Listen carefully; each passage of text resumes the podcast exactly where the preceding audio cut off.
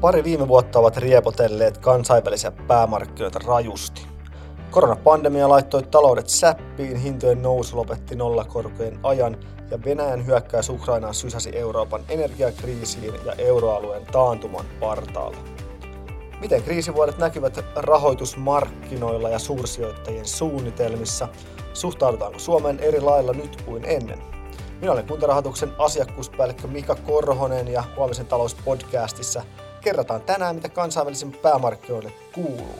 Vieraana ovat tänään Karolina Kajova ja Lari Toppinen kuntarahoituksen funding-tiimistä. Tervetuloa podcastiin. Kiitos. Kiitos. Kiva olla mukana. Kiitos paljon, kiva olla täällä. Hyvä, hei lähdetään liikkeelle ihan sillä, että mit, jos te kerrotte vähän yleisesti, että mitä te teette siellä fundingissa ja minkälainen teidän niin kuin, työn kuva siellä on ja miten tuo varainhankinta käytännössä perus, kuntarahoituksen perustehtävä on käytännössä se, että me turvataan asiakkaamme rahoitus tilanteessa kuin tilanteessa, niin miten tämä käytännössä näkyy teidän työssä? Erittäin, erittäin ajankohtainen kysymys. Eli me tosissaan kuntarahoituksen lasketaan liikkeeseen joukkovelkakirjalainoja, eli bondeja kansainvälisillä pääomamarkkinoilla. Ja tämä meidän varainhankinta kuntarahoituksessa hankkii siis ne varat, joita me lainataan eteenpäin meidän asiakkaille, ottamalla siis lainaa pääomamarkkinoilta. Kuntarahoituksella ei ole muita kanavia, esimerkiksi talletuksia niin kuin, niin kuin liikepankeilla. Ja tota, tämä meidän varainhankinta, me tehdään sitä vuodessa noin 8-10 miljardia euroa, euroa ja, ja tähän sisältyy ää, sitten erääntyvien bondien jälleenrahoitus ja, ja nettolainananto. Tästä niin kuin kokonaisuudestaan 8-10 miljardista noin kaksi kolmasosaa uudesta varainhankinnasta koostuu euro- ja Yhdysvaltain dollarimääräisistä viitelainoista. Ja nämä on sitten tämmöisiä niin kuin isompia kertaluontoisia bondeja, mitä tehdään. Niissä voi olla satakin sijoittajia, sijoittajia kerrallaan ja ne on koolta yleensä noin miljardin, miljardin luokkaa. Sitten noin yksi kolmasosa tulee muilta julkisilta markkinoilta, kuten Iso-Britannian punnasta, Norjan kruunusta. Sitten me tehdään yksittäisille sijoittajille kohdistettuja liikkeeseen laskuja. Ja näiden lisäksi me ollaan myös aktiivisia pienemmissä valuutoissa, kuten niin kuin Japanin jeneissä, Meksikon pesoissa. Ja, ja tämä on sen takia, että me pystytään hajauttamaan meidän varainhankinnan lähteitä. Ja tota, sitten ehkä vielä siihen niin kuin ihan, ihan ytimeen, mitä me tehdään. Meidän tiimi on, niin koostuu neljästä henkilöstä ja, ja meidän päävastuisiin kuuluu näiden joukkovelkakirjalainoja ää, liikkeeseen lasku ja niihin tehtävät valuutta- ja korkosuojat. Ää, näiden lisäksi me tietenkin vastataan meidän sijoittajasuhteista, eli tavataan, tavataan sijoittajia aktiivisesti kansainvälisellä, ää, kansainvälisessä kentässä. Ää, ja ehkä vielä niin kuin hyvän nostona me seurataan myös aktiivisesti tietenkin pääomamarkkinoita, jotta, jotta voidaan hankkia sitten varainhankintaa mahdollisimman edullisesti, jotta asiakkaamme saavat kaikissa näissä markkinaolosuhteissa mahdollisimman edullista lainaa. Ja tota, tämä onkin tämä meidän tärkein pää, päätehtävä, perustehtävä, niin kuin Mika tuossa jo alkuun sanoikin. Tähän kuuluu se, että me keskustellaan aktiivisesti meidän pankkivastapuolin kanssa markkinoista ja myös sijoittajien preferensseistä. Mites Karo sitten, tuossa Lari, Lari mainitsikin, että puhui, puhui sijoittajista, puhutaan isoista summista, puhutaan miljardeista, mitä te pyörittelette siellä käytännössä vuositasolla, niin ketä nämä meidän sijoittajat sitten käytännössä on, ketkä sijoittaa kuntarahoitukseen ja mikä, mikä kuntarahoituksesta tekee kiinnostavan heidän silmissä? Joo, tosi, tosi hyvä kysymys. Eli tosiaan meidän sijoittajakuntahan on siis todella kansainvälinen ja meidän joukkovelkakirjalainoihin tulee sijoituksia tosiaan ihan ympäri maailmaa.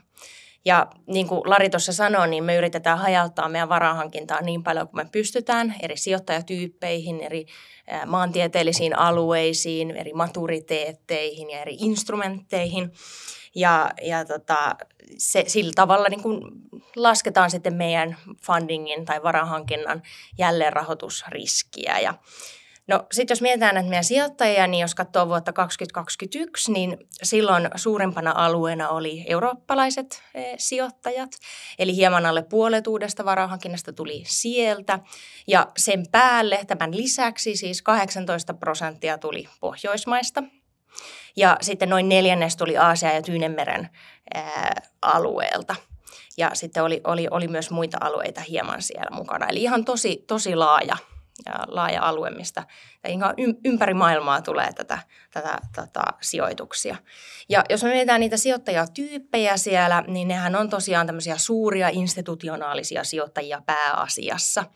Eli pääsijoittajatyypit on, on pankit, keskuspankit, sitten on varainhoitajia ja vakuutus- ja eläkeyhtiöitä. Ja näillä sijoittajilla on kaikenlaista erilaisia maturiteettia, valuuttapreferenssejä ja niitä sitten yritetään täällä varainhankintatiimissä niin hyvin ää, tata, palvella kuin pystytään.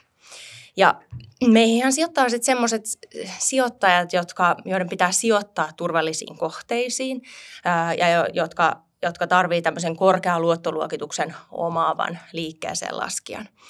Ja Toisaalta, vaikka ollaan tämmöinen turvallinen sijoitus, niin tarjotaan myöskin suurempaa tuottoa esimerkiksi Suomen valtioon nähden.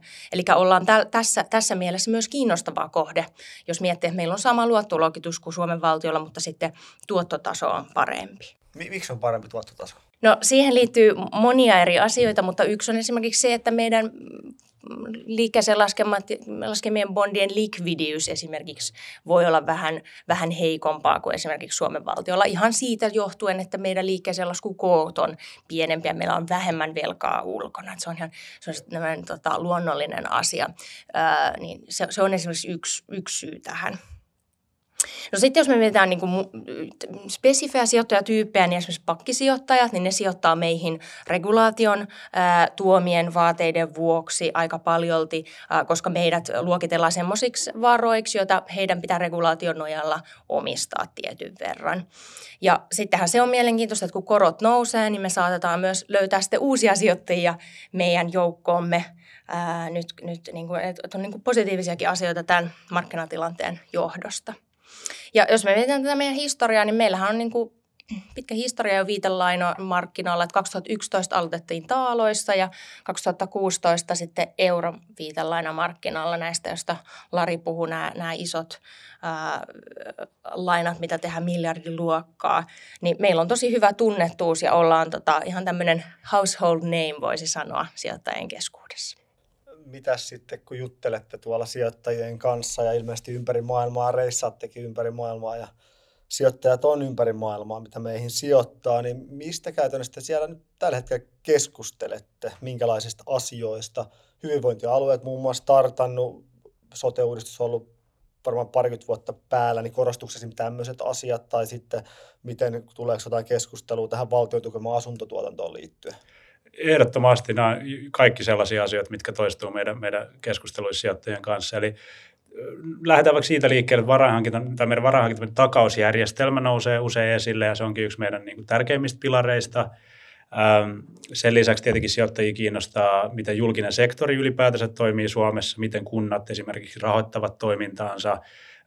Ja just niin kuin mainitsit, nämä vuoden alusta uudet hyvinvointialueet, jotka aloitti toimintansa, on, on, on niin noussut esille. Ja se onkin hyvin mielenkiintoista nähdä, miten, miten toiminta lähtee sillä, sillä saralla käyntiin. Ja sote-uudistus, ää, niin kuin sanoit, niin on ollut työstössä jo monia, monia vuosia ja, ja onkin hienoa nähdä, että se on nyt tullut jonkinnäköiseen päätökseen. Ja, ja tämän uudistuksen johdosta meillä on myös uusi asiakaskunta, joka, joka tuo mukanaan sit mahdollisuuksia ja monelle sijoittajalle saattaa kuitenkin tulla yllätyksen, että puolet meidän taseen, taseen rahoituksesta kohdistuu nimenomaan tähän yleisyödylliseen asuntotuotantoon, niin kuin sanoit. Ja, ja siihen liittyen käymmekin usein keskusteluita, miten suomalainen yle, yleisyödyllinen ja erityisryhmien asuntotuotanto toimii ja, ja miten esimerkiksi kodittomuutta on Suomessa pystytty järjestelmällisesti vähentämään. Tämä onkin mielenkiintoinen asia, nimittäin kansainvälisesti tämä meidän järjestelmä on kerännyt paljon mielenkiintoa ja ja huomioon. Ja, ja nämä on myös sellaisia teemoja, mitkä sitten nousee usein vihreiden ja, vihreiden ja, ja yhteiskunnallisten bondien, eli tällaisten temaattisten bondien kohdalla ää, meidän keskusteluissijoittajien kanssa. Jatketaan sitten vähän tuohon tämmöiseen nollariskisyys teemaan, mikä on tietenkin meille tämä niin kuin meidän per, toiminnan perus, perusedellytys ja oikeastaan siihen, mitä tässä on juteltu aikaisemmin, niin tämä meidän varainhankinnan hinta myös perustuu paljon siihen, niin mikä, käytännössä, mikä, mikä tämä nollariskisys on ja mikä käytännössä tekee kuntarahoituksesta tämmöisen nollariskisen sijoituskohteen ja miksi se on niin merkityksellinen tosiaan meille? Joo, että tosiaan tota, äh, kuntarahoituksen liikkeeseen laskemat joukkovelkakirjalainat, niin ne määritellään tosiaan pankkien vakavaraisuuslaskennassa nollariskiluokkaan, eli toisinaan rinnastetaan niin kuin valtioon sijoittajien taseessa EU-alueella. Ja tämä perustuu siihen, että, että meidän bondeilla eli joukkovelkakirjalainoilla on tämä kuntien takauskeskuksen takaus. Ja tämä määrittely on tehty tosiaan EU-vakavaraisuusasetuksessa ja sitten tota, finanssivalvonta on katsonut, että KTK täyttää tämän asetuksen kriteerit. Ja tämä on silleen tär- tärkeää, koska tota, sijoittajien ei sitten tarvitse tästä nollariskisyydestä johtuen varata pääomia kuntarahoituksen bondeja varten. Ja tämä mahdollistaa sen, että, että he, he hyväksyvät tuottoasteen, joka on alhaisempi meidän kaltaisille liikkeeseen laskijoille. Ja Tota, sitten tosiaan vastaavasti kun meidän bondit on nollariskisiä sijoittajien taseessa, niin sitten myös meidän antama luotonanto asiakkaille on nollariskistä kuntarahoituksen omassa taseessa, meidän vakavaraisuuslaskennassa. Ja tämä on sen takia, koska meillä on tämä tietty asiakaskunta ja sitten nämä meidän takaukset siellä mm, lainojen äh, takauksena. Ja tämä on positiivista, koska sitten meidän ei taas tarvitse varata niitä pääomia tätä luotonantoa varten ja, ja taas tämä nollariskisyys niin kuin kieli siitä koko järjestelmän ja koko meidän toiminnan, liiketoiminnan riskeistä, että ne on hyvin alhaiset. Ja, ja tämä niin kuin tekee sen, sen koko järjestelmän riskeistä alhaista. Se on meidän perus, perus, toiminnan perusedellytys tietenkin juuri, juurikin näin. Hei, siirrytään tästä teemasta vähän isompaan kuvaan. Tässä on ollut aika rajujakin vuosia viime vuosina, tietenkin menty, menty ehkä kriisistä kriisiin, niin minkälainen tunnelma siellä pääomamarkkinoilla, kun juttelette sijoittajien kanssa, niin tällä, tällä hetkellä on ja miltä nyt lähivuodet tai vuosi 2023 tällä hetkellä näyttää? Joo, että tosiaan tota, verrattuna vuoden takaisin, niin tunnelma pääomamarkkinoilla vaikuttaa niin yllättävän tyyneltä tällä hetkellä. Et tota, jos miettii korkosijoittajia, eli näitä sijoittajia, jotka sijoittaa tämmöisiin joukkovelkakirjalainoihin heidän näkökulmasta, niin tämä jyllävä inflaatio ja, ja koronnostojen epävarma aikataulu, niin sehän aiheuttaa epävarmuutta ja semmoista odottavaa tunnelmaa toki. Ja EKPn mukaanhan ohjauskoron nostoja on vielä luvassa euroalueelle tänä vuonna. Sitten taas kuitenkin liikkeeseen laskijan näkökulmasta tällä hetkellä niin markkinat toimii niin kuin aika hyvin. Ja, ja sijoittajakysyntä on ollut aktiivista tässä, tässä tota, alkuvuonna. Ja me ollaan kuntarahoituksessakin oltu aktiivisia kahdella euroliikkeeseen laskulla jo, jo tota, tänä vuonna. Ja, ja nämä luottoriskipreemiot on ollut laskusuunnassa markkinalla nyt tässä alkuvuonna.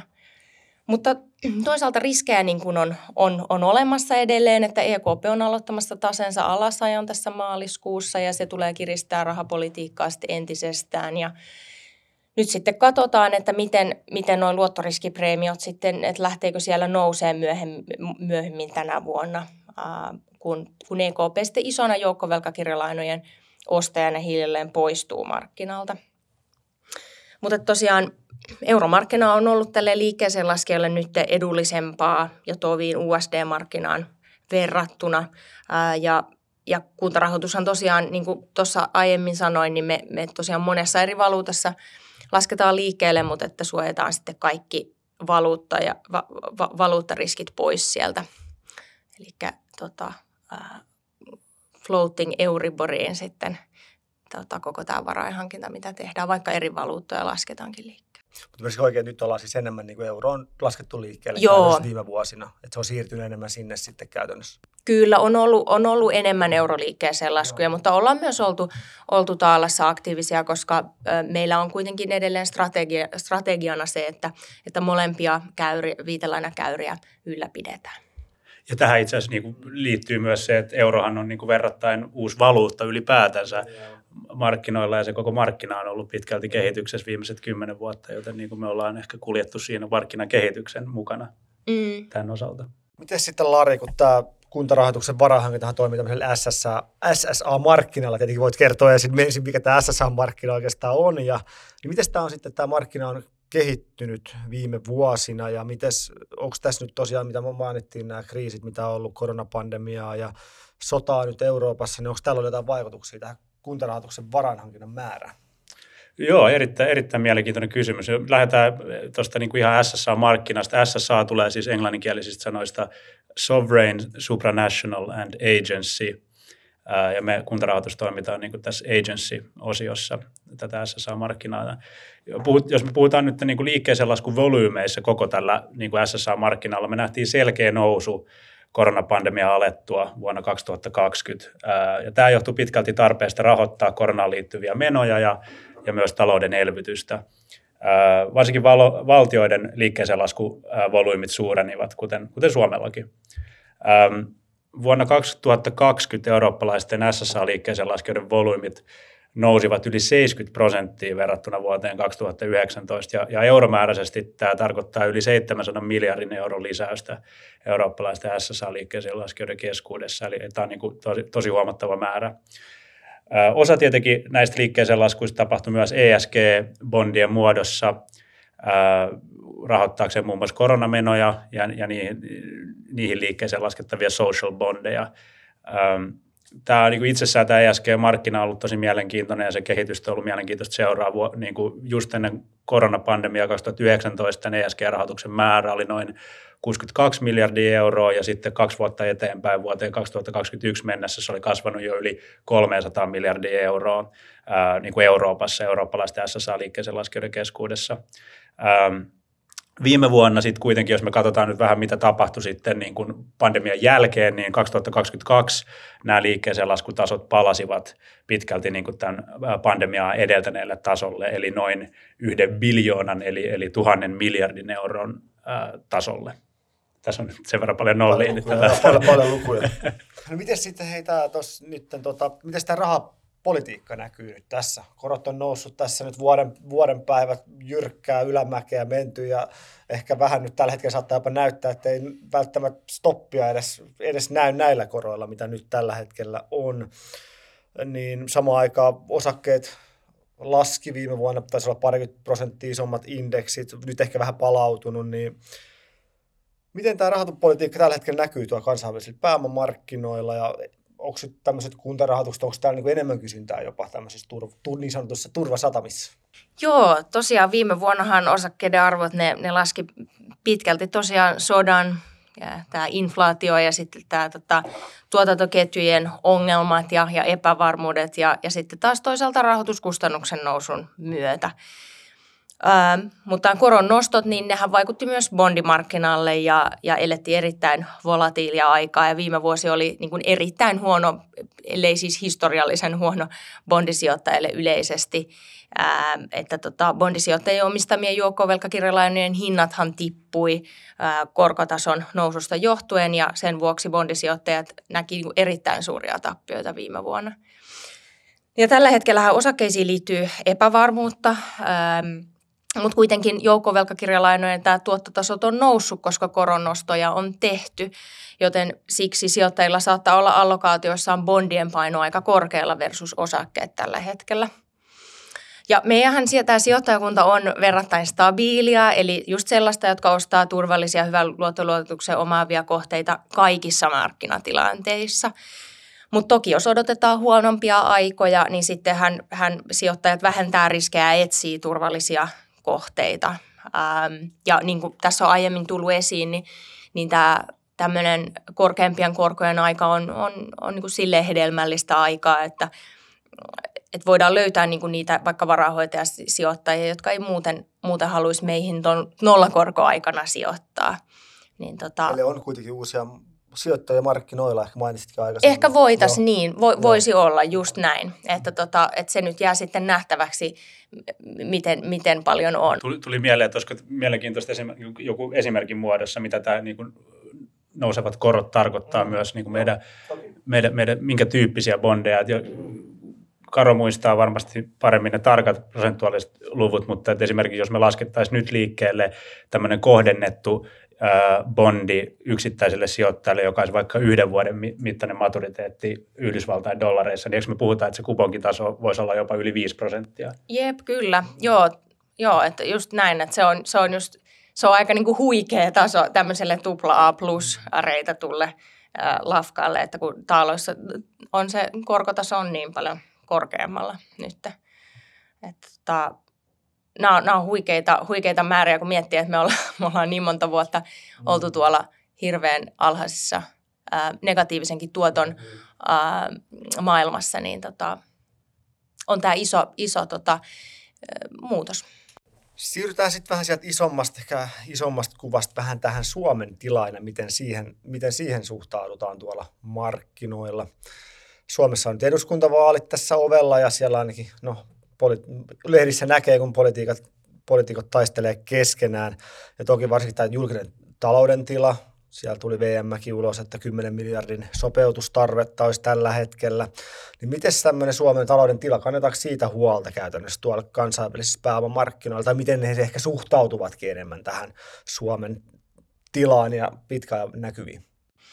Joo, erittäin hyvä kysymys ja tätähän me, me usein täällä Suomessa pohditaan, ää, kun vaalit on tulossa tai, tai, tai aina kun, kun uusia, uusia talousennusteita tulee ulos. Mutta tosiaan luottoluokituksestahan näkee aika hyvin, miten Suomeen suhtaudutaan ja semmoisen niin kuin vähän konsensusnäkemyksen, että Suomen luottoluokitushan on pysynyt ö, tuplaa plus-tasolla ö, Fitchiltä ja S&Pltä vakailla näkymillä ja nämä luottoluokittajat näkee, että, että Suomen valtion – luottoluokitusta vahvistaa niin kuin semmoista asiaa, mitä me ehkä unohdetaan tässä päivittäisessä keskustelussa, se iso kuva, että meillä on vahva hallinto, meillä on konsensushakunen politiikka kuitenkin loppupeleissä, vaikka eroja puolueiden välillä varmasti löytyy, niin kuitenkin iso kuva on se, joka luo sitä stabiiliutta koko maahan. Ja toisaalta me ollaan euroalueen jäsen ja se luo, luo myös, myös hyviä pointteja sinne tai plussapisteitä sinne meidän luottoluokitukseen. Sen lisäksi tämä meidän eläkejärjestelmä ja se, että siellä on ne isot isot varat, niin ne parantaa luottoluokitusta myöskin tasapainottavana tekijänä. Ja niin kuin näistä luottoluokittajien kommenteista huomaa, niin niin markkinoilla Suome, Suomeahan niin kuin arvioidaan kontekstissa niin kuin muihin euromaihin nähden esimerkiksi. Ja esim. kun katsotaan velkaantumista vaikka niin, ja sen kustannuksia, niin katsotaan sitten, että no mitäs nämä muut euromaat, että mitäs niiden velan määrä ja kustannukset. Ja toisaalta kuitenkin niin kuin, kyllähän meidän pitää huolehtia kasvusta ja, ja meidän huoltosuhteesta ja ikääntyvästä väestöstä ja sen tuomista kuluista – että, mutta toisaalta muillakin mailla on sama, hyvin samanlaisia haasteita Euroopassa e, ikääntyvän väestön hoitamisen suhteen esimerkiksi. Uh, mutta että ongelmiahan voi syntyä siitä, että, että velkasuhteessa BKT nousisi vaikka merkittävästi ja pysyisi pysyvästi ja, ja niin kuin alhaista kasvua uh, tulisi, tulisi pitkälle aikavälille uh, tai ei pystyttäisi vakauttamaan julkista taloutta, niin kyllähän nämä niin kuin on semmoisia, aina siellä semmoisia mahdollisia – riskiskenaarioita. Miten sitten Lari, tässä tietenkin ollaan reuna-valtio, Venäjä käy hyökkäyssotaa tuolla Ukrainassa, niin onko tämä miten, mitenkään muuttanut tätä näkemystä tuolla markkinoilla, että miten Suomesta ajatellaan, ajatellaan tai onko tämä riskisempi paikka ehkä kuin sitten ennen, ennen vuosi sitten alkanutta sota?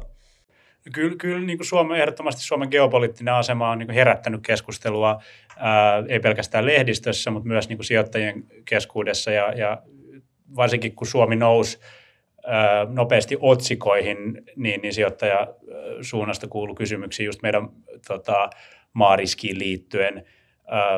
Tämä on niin aika yleinen ilmiö sinänsä, että jos otsikkotasolla tapahtuu jotain, niin se mielenkiinto herää, mutta sitten myös toimii myös aika nopeasti toisinpäin, että siinä vaiheessa, kun tilanne tasaantuu, esimerkiksi kun Suomen NATO-kanta tuli esille ja, ja ehkä niin kuin sodan laajenemisen uhkakuvat taantuvat, niin samaan aikaan se niin kuin sijoittajien ne semmoista akuutimmat huolenaiheet poistuu aika nopeasti myös.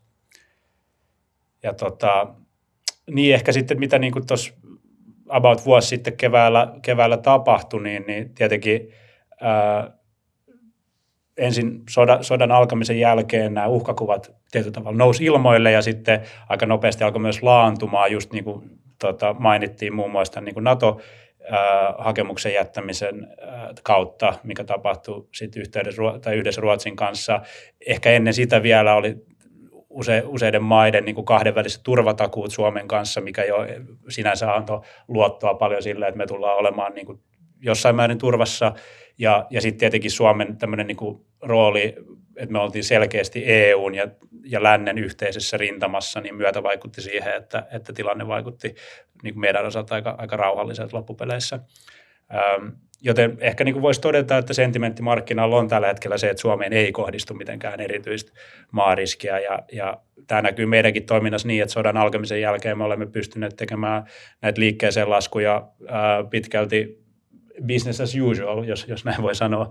Ää, ja, ja just niin kuin Karo tuossa aikaisemmin mainitsi, niin, niin kuin näiden reittereiden osalta, kuten, kuten niin kuin S&P on, jotka on tehnyt tätä luottoarviota uudelleen myös Suomesta ja kuntarahoituksesta, niin ne ei ole huomannut, että, että olisi mitään syytä laskea tätä ää, luottoluokitusta. Et mun mielestä tämä on niin kuin testamentti siitä, että, että Suomen tilanne on vakaa.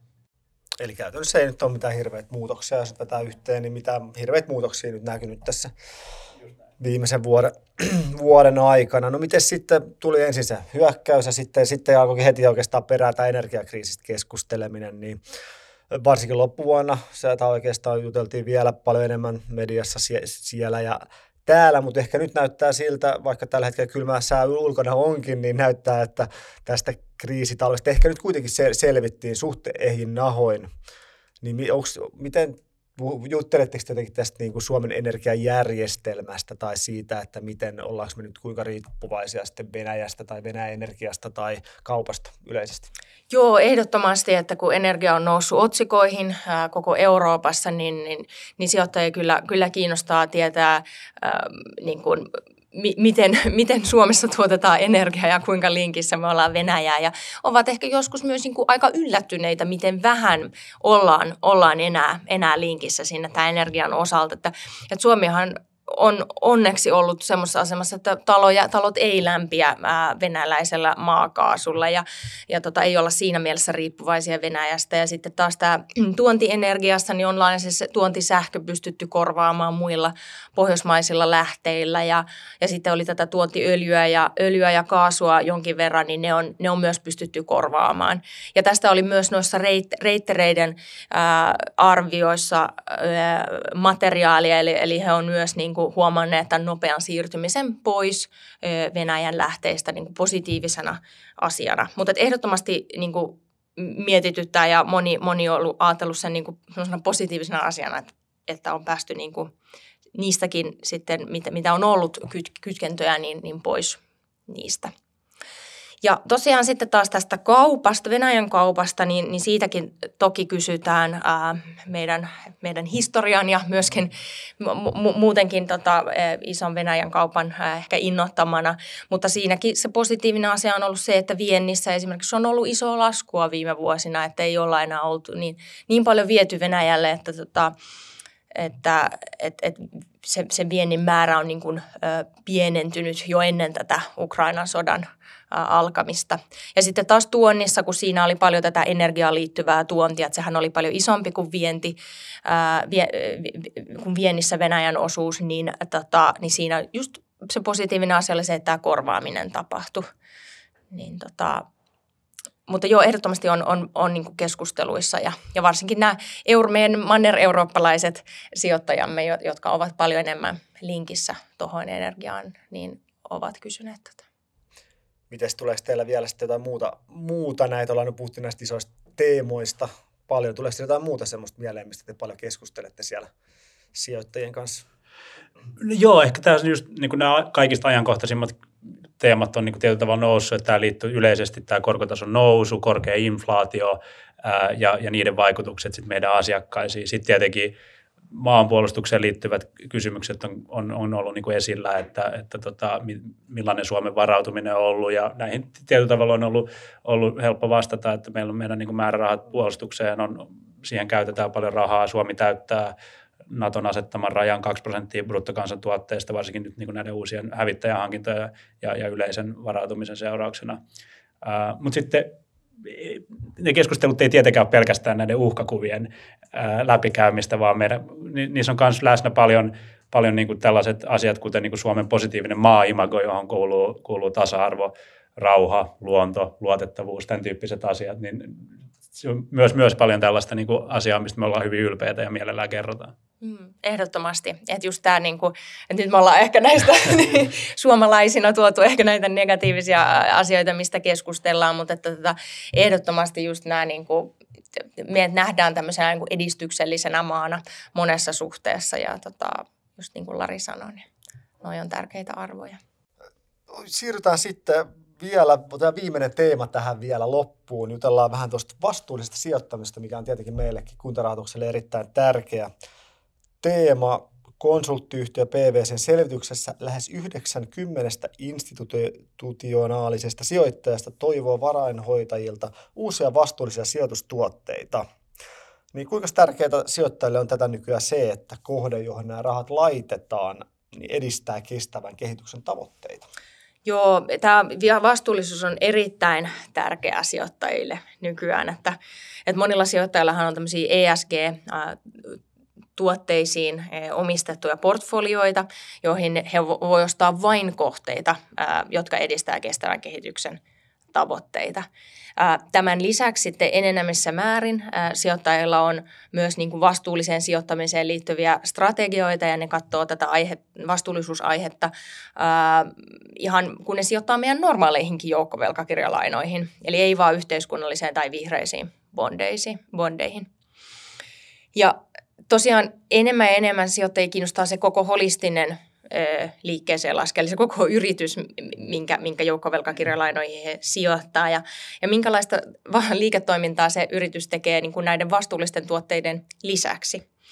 Ja melkein jokaisessa sijoittajatapaamisessa nykyään me otetaan nämä ESG-asiat esille ja, ja, ja sijoittajat haluavat ottaa ne esille ja he kysyy, kysyy meistä, meiltä just sitä, että miten me ollaan integroitu tota, tätä vastuullisuutta meidän toimintaan ja mitä tavoitteita meillä on. Ja luottoluokituksen tapaan on olemassa tämmöisiä ulkopuolisia ESG-luottoluokituksia antavia tahoja ja kuntarahoituksellakin on tämmöiset ESG-luokitukset.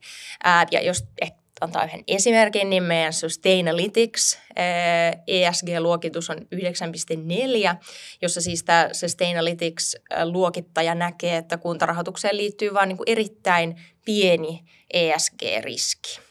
Niin tämä on, niin kuin, 4 kautta 10. Tämä, tämä on, niin kuin, tämä on sellainen niin kuin 0-100 score. Ja tota, mitä pienempi sen parempi. Mitä pienempi sen parempi.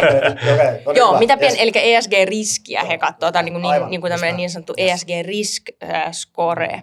Ja, ja niin kuin jos katsoo niin kuin vaikka tuommoisia muita pankkeja tai tämmöisiä niin kuin luottolaitoksia markkinalla, niin, niin meidän score on niin kuin erittäin, erittäin hyvä. Ja sittenhän koko tämä regulaatio, koko, koko tämä niin kuin pankkivalvonta, niin sehän ajaa markkinaa näiden vastuullisuusasioiden huomioon ottamisen suuntaan kaikilla toimijoilla, mikä niin kuin selittää tätä koko vastuullisuustrendiä myöskin ää, hyvin, hyvin pitkälti. Ja toki me täällä kuntarahoituksessa halutaan mennä aina askeleen eteenpäin ja olla tämmöisiä edelläkävijöitä ää, vastuullisuusasioissa ihan myös tämän yhteiskunnallisen aseman vuoksi. Ja, ja mehän koko ajan halutaan sitten myös olla kehittämässä näitä vastuullisuusasioita. Ja ehkä jos mä haluaisin mainita yhden kehityskohteen tässä, niin, niin, niin se on esimerkiksi päästölaskenta tai päästö, päästötavo, päästövähennystavoitteet. Ja tällä hetkellä me analysoidaan, että että minkälaisia päästövähennystavoitteita me voitaisiin kuntarahoituksella asettaa ja miten nämä tavoitteet voisi saavuttaa. Ja se hieno asiahan tässä on meidän asiakkaat, joilla on jo, jo nyt tosi monella tosi korkeita ja, ja vaativia ää, päästövähennystavoitteita, niin tästä on hyvä jatkaa. No, eli voisi todeta, että markkinoilla on aika hyvä kuva kuntarahoituksesta siis niin kuin tämmöisenä vastuullisena toimijana. Ehdottomasti ja hyvänä esimerkkinä niin kuin meidän puolelta varainhankinnasta just, just viime viikolla äh, laskimme liikkeeseen suurimman euromääräisen vihreän äh, joukkovelkakirjalainan pohjoismaisten verrokkiliikkeeseen laskijoiden joukossa ikinä. Eli niin kuin isoin, isoin tämmöinen green bondi äh, pohjoismaisten SSA-liikkeeseen laskijoiden keskuudessa. Ja, ja tämä bondi oli, äh, oli miljardi euron kokoinen, noin viisivuotinen liikkeeseen lasku. Ähm, tietenkin se syy, että me pystyttiin tekemään tämän kokoinen miljardin liikkeeseen lasku on sen, sen johdosta, että meidän vihreä asiakasluotonantomme on, on kasvanut niin hienosti ja siitä tietenkin kuuluu iso kiitos meidän, meidän asiakkaille. Ähm, nämä bondin kirjat oli yli tuplasti ylimerkityt ää, ja, ja pystymme hinnoittelemaan sen, sen bondin ilman uusi emissiopreemiota. Eli se kertoo siitä, että siinä oli valtavasti kysyntää ja, ja, ja tota, ää, sijoittajat olivat eri, erittäin kiinnostuneet tästä meidän tuotteesta. Sitten ehkä vähän historiaa vielä niin tästä menestyneestä ESG-strategiasta kertoo myös se, että, että olimme myös vuonna 2020 pohjoismaisten verrokkiemme keskuudessa ensimmäinen yhteiskunnallisen bondin liikkeeseen laskee, eli tällaisen social bondin. Ja sitten se on myös mielenkiintoista meidän työssä, että me nähdään näissä ESG-bondeissa sellaisia sijoittajia, joita ei välttämättä näihin niin kuin normaaleihin, ei-temaattisiin bondeihin tuu. Eli, eli me nähdään vähän laajempaa kiinnostusta myös, myös näissä tuotteissa. No jos jotain nyt voidaan varmaan tähän loppuun sanoa, niin varmaan ei tämä ainakaan tähän loputtaa vastuullinen sijoittaminen, vaan päinvastoin yhä enemmän ja enemmän niitä vaaditaan tämän tyyppistä tekemistä. Ehdottomasti, että vaatimukset sijoittajien tasolta tulee vaan, vaan kiristymään ja, ja liikkeeseen laskijoina meidän on, on vastattava niihin, että, että sijoittajat tulee katsomaan just tätä holistista koko liikkeeseen laskijaa ja, ja tota, katsomaan, mitä vastuullisuustoimenpiteitä ja mitä kaikkea liiketoimintaa se yritys harjoittaa ja siihen meidän pitää sitten vastata. Että, tota, että kysyntä näille tuotteille tulee varmasti kasvamaan, mutta iso kysymys on tosi, tosiaan nyt, että, että millä tahdilla sitten nämä vastuulliset kohteet, nämä sijoituskohteet kasvaa. Ja tässä meillä sitten kuntarahoituksessa on iso, iso ja tärkeä rooli yhdessä meidän asiakkaiden kanssa. Sitten koittaa, koittaa vastata tähän kaikkeen kysyntään, mitä tuolla markkinoilla on, että, että saataisiin niitä vastuullisen sijoituskohteiden määrää kasvamaan ja saataisiin sitten emittoitua lisää näitä vastuullisia bondeja.